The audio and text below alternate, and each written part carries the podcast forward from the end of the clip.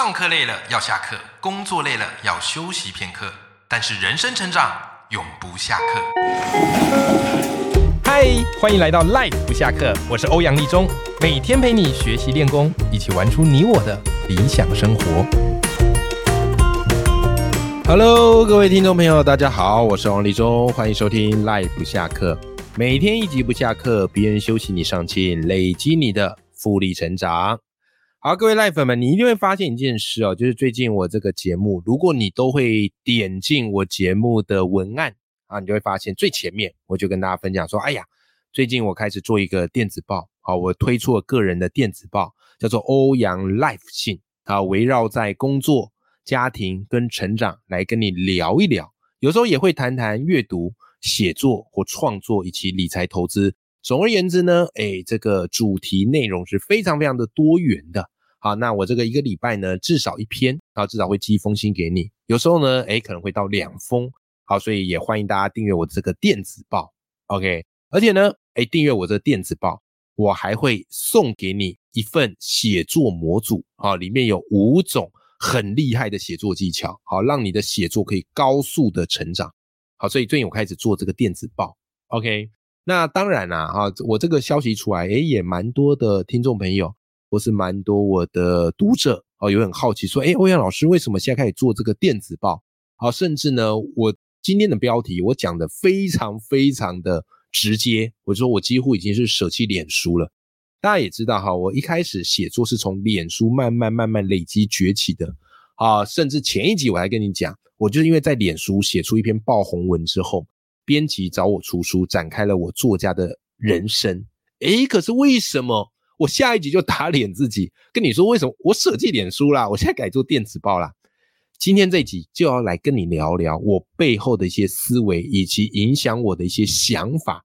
当然，我的节目呢都不会告诉你什么是对的啊，因为我也不确定我自己做的到底是不是正确的。可是我喜欢尝试哦，我喜欢改变，我想要挑战自己一下。OK，好，那先来跟大家聊聊哈，就是诶，电子报到底是怎么一回事？我不知道你有没有订阅电子报的习惯啊？我自己订了蛮多的电子报。那当初我我一开始在写作的时候。我其实有听过要经营电子报这个概念，可当时我心里的念头是什么？我心里念头是，谁没事会打开信一直看？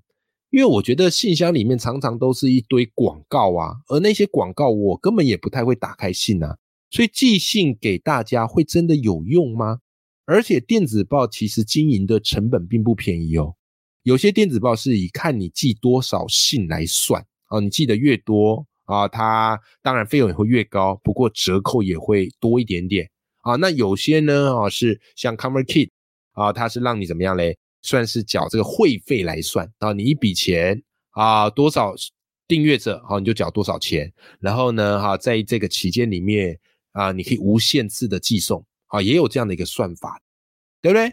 那当时我虽然有听过电子报要经营这个概念，可是呢，我就觉得电子报这个东西就是一个很单向式的，我写给你，然后你可能打开看了，但你不见得会给我回馈啊，对不对？可是像是在脸书上写，我写完马上就会有人给我按赞，然后就给我分享，然后大家会跟我留言互动，会给我肯定跟赞美，哇塞，那写起来多有成就！电子报感觉很像是一个人的武林，我才不要做。好，所以我早就有听过电子报这个概念，但是呢，我一直没有去展开行动，因为我觉得在脸书写就好，而且我非常鼓励就是公开写作，对不对？啊，这个回馈及时，你才可以知道自己写的好不好，才可以去做一个改进跟调整。好啦，后来这个观念在什么时候开始，我有一些反思跟调整，我觉得应该要追溯到之前有一次我访问瓦基，好，阅读前哨站的瓦基。他那时候出了一本新书，叫做《只工作不上班的自主人生》。诶，我节目之前有介绍过这本新书，然后也有邀请瓦基来节目上接受访谈，好，所以你都可以去找来听。OK，好，那我自己因为要访谈瓦基嘛，所以我很认真把他书读完。你看，这个就是阅读的好处，因为从阅读里面你就会看到这些高手他成功的秘诀是什么，对不对？好啦，然后嘞，在瓦基的这本书里边，里面提到的概念，我觉得，诶。对我而言是很有启发的哦。叫做什么？叫北极星指标。哦，北极星指标。什么叫做北极星指标？它指的哈，就是一家企业唯一重要的指标，而这个指标呢，会引领着全体上下全部朝着同一个方向前进。OK，这个是企业最关键的核心指标。举几个例子，好，举几个例子，让你感受一下什么叫北极星指标。比方说，脸书，大家知道，那脸书是用什么来当做它的北极星指标呢？它用的北极星指标叫做每月活跃的用户。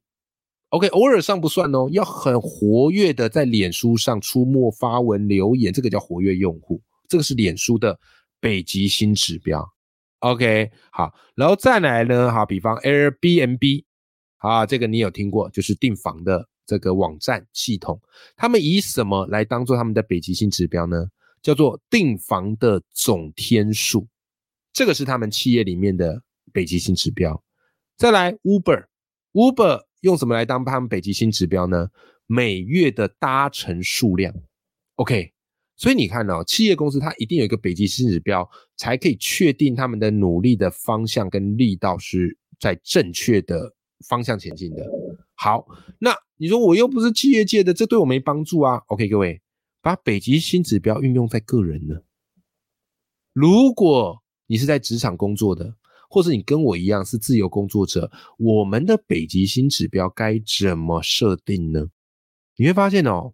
没有设定北极星指标人，他们通常做法是什么啊？就是工时多少，我就在这个时间内把事情做完，然后反正每天就是固定要上班八个小时，对不对？可是你不能把上班八小时当做你北极星指标吧？像我们不可能成长啊，就是原地踏步啊，对不对？好，所以呢，瓦基在这本书里他写了一个人啊，这个人我觉得他也是瓦基的一个典范。这个人叫什么名字？叫做詹姆斯克利尔。詹姆斯·克利尔讲这名字，你可能不知道他是谁哈，但他的书你一定知道，叫做《原子习惯》啊，《原子习惯》。詹姆斯·克利尔呢，那时候专注开始写关于习惯类的文章，然后在部落格分享，在部落格发表，然后他同时经营电子报，哦，也会把这些文章哈，再用电子报方式寄送给他的订阅用户。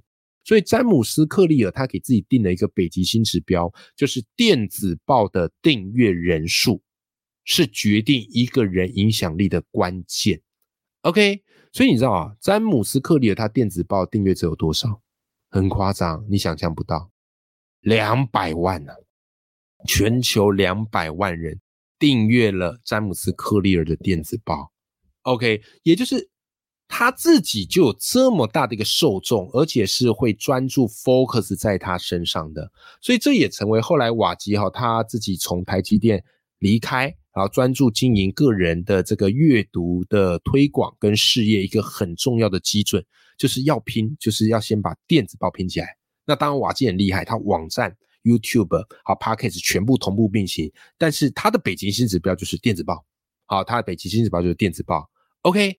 好，我读了这个书，然后再看到，哎，瓦基在经营电子报上以及他后续的发展跟影响力，我赫然发现电子报非常非常的重要。好，所以我就决定在今年哈，我就要来好好的专注来做这个电子报，经营电子报。我抛开过去我对于电子报的成见啊跟偏见，啊，转而开始来做这个电子报。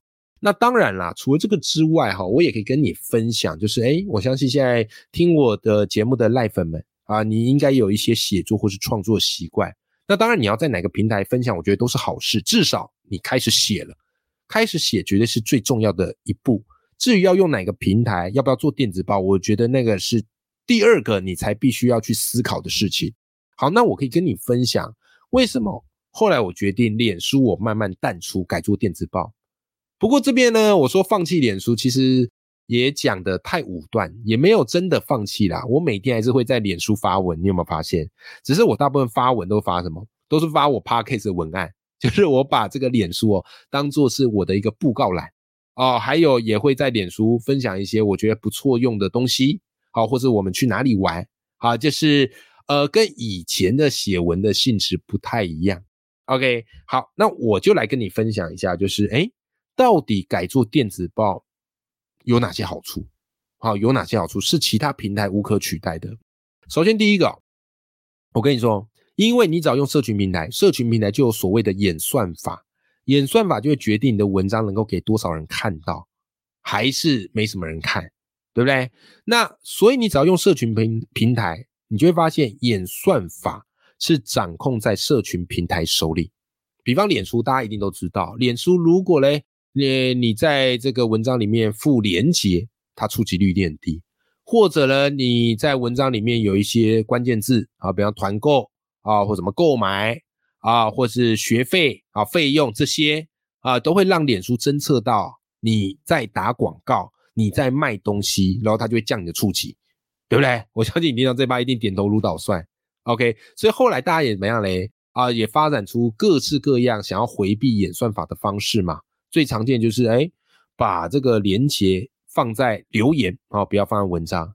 或者呢，啊，假设你要写我要做团购啊，欢迎大家来买团购，你怎么样嘞？你就不要直接用团购两个字啊，你可以取谐音，或者在团跟购中间加一大堆奇奇怪怪的符号，让它变得很像是结巴体，对不对？这些我都有试过嘛。好，或许这样能够稍微骗过一下演算法。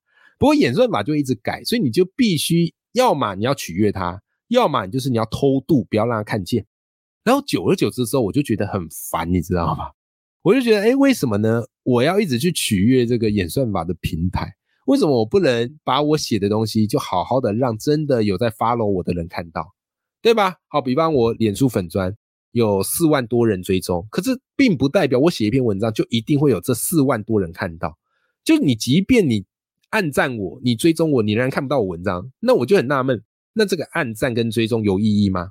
没有意义嘛？那我倒不如好好来经营电子报。你有订阅我的人，对不对？我寄信给你，你就一定收得到。那至于你要不要打开，那个是你的选择，是不是？所以，与其把演算法掌控在平台手里，你不如制定自己的规则嘛。那电子报好处就是它不会受这个所谓演算法的限制。你有寄出去，它就是会收到。好，除非它退订你。OK，好，这是第一个。好，再来第二个非常重要的一点，也是促使我决定转战电子报的一个很重要的关键，叫做受众可能会换社群平台，但是不会换电子信箱，因为电子信箱的转换成本太高了。OK，你能理解这意思吗？比方来讲，你可能用脸书，但是现在慢慢搞不好很多人不用脸书啦。有一个更夯的社群平台出现，好，或者什么改用 IG 啊，或有些人改用另外一个，好，都有可能。就是在社群平台，大家都会变形的，你知道吗？就是哪个社群平台好用，啊，触及率高，啊，大家可能就转过去了，对不对？啊，所以呢，当大家一直在转换的时候，请问一下，你的读者、你的受众是不是跟着就会流失了？OK，可是很有趣一点哦，你有没有发现，一般人不太会换电子信箱？因为你大部分收到的通知都是来自于电子信箱嘛，电子信箱一换，你又要跟所有这些会寄信的单位去讲，哎，你换信箱喽，全部要再改一遍哦，会很麻烦，而且你也会怕错过一些重要的信件，对不对？所以大部分人的电子信箱是会一用到底的，是不会换的。所以从这个角度而言，你直接经营电子报是不是更划算？就可以跟这个受众建立一个永久的关系。除非他退订你嘛，不然他就是会一直收到你的信嘛，对不对？你也不用担心你在社群平台上写这个文章，而写了，哎，结果订阅你的受众、按赞你的受众都没有看到，那不是白写了吗？所以从第二个角度而言，我就认为开始经营电子报是一个正确的选择啊，因为这个通常我们都会称这些呃电子报的连接啦，啊，应该说这些订阅者的电子信箱，对不对？好，这个就是一个。非常重要的核心关键，OK，好，再来第三个，好，第三个影响我决定慢慢淡出脸书，然后转而进行电子报，关键什么呢？就是写信，它有一种无比的魅力。或许啊，我们过去，哎，过去大家有所所谓的什么写信给笔友的概念吗？或有时候我们接到一个别人写的信，你会觉得很感动，觉得那好像是专门 for you 给你看的一样。对不对？所以电子报它就有这样的一个好处，它就是有一个通信的概念。所以当你用通信跟读者建立关系，这个关系是一个熟悉感，是一个稳固的，是一个像是生活上的朋友的概念。但如果是在社群平台呢？社群平台你会发现，大家一打开，然后每一个这样快速划过去，很少会停留好好把它看完的，对不对？通常是一边划一边按赞，一边划一边按赞，看前几行就不看了，对不对？所以读者在社群平台上，他能够 follow 的人很多。要是你的文章不够有趣啊，或是比较硬啊，或者是知识太高，他可能不见得会看完，转而去看他觉得更有趣哦，更可以打发时间的，对不对？所以对于读者而言呢，他眼里所看到都是一闪而逝的网文嘛。而你的文章顶多在他的眼里停留个三五秒就算不错了，是吧？所以，但当你今天是写电子报，你会发现，哎，这一封信就是为读者而写的。他有订阅你，他自己订阅的，他自然而然更想要会把它读完。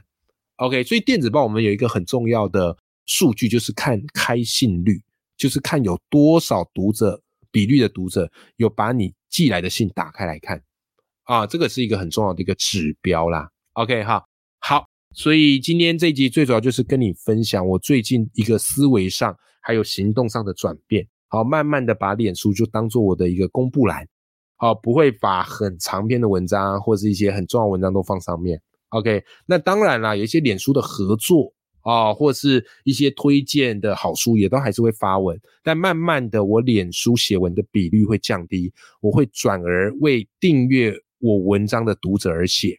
好，所以欢迎大家，你也可以订阅我的电子报，叫做欧阳 Life 信，完全免费啊，完全免费。然后你只要点进我资讯栏里面连接，输入你的名字跟你的信箱，然后就可以收到我的电子报。另外，也可以下载我专门做给你的五种写作的模组，好不好？那我也非常鼓励大家可以一起来尝试做做电子报。反正我在做什么呢？我就跟大家分享，然后邀请大家一起来做。哎，我们也可以彼此订阅这个电子报，彼此交流。因为创作从来就不是一条容易的路，但是一群人一起走，你会觉得自己比较不孤单，然后会觉得自己又很有这个前进的动力。OK，好啦，希望今天这集节目哈，给大家是有一些帮助跟启发。当然，我的电子报记得哦，要订阅起来，好不好？我一定写有趣有料的好文给你。OK。永远要记住，眼里有光，心中有火的自己。我们下期节目见，拜拜。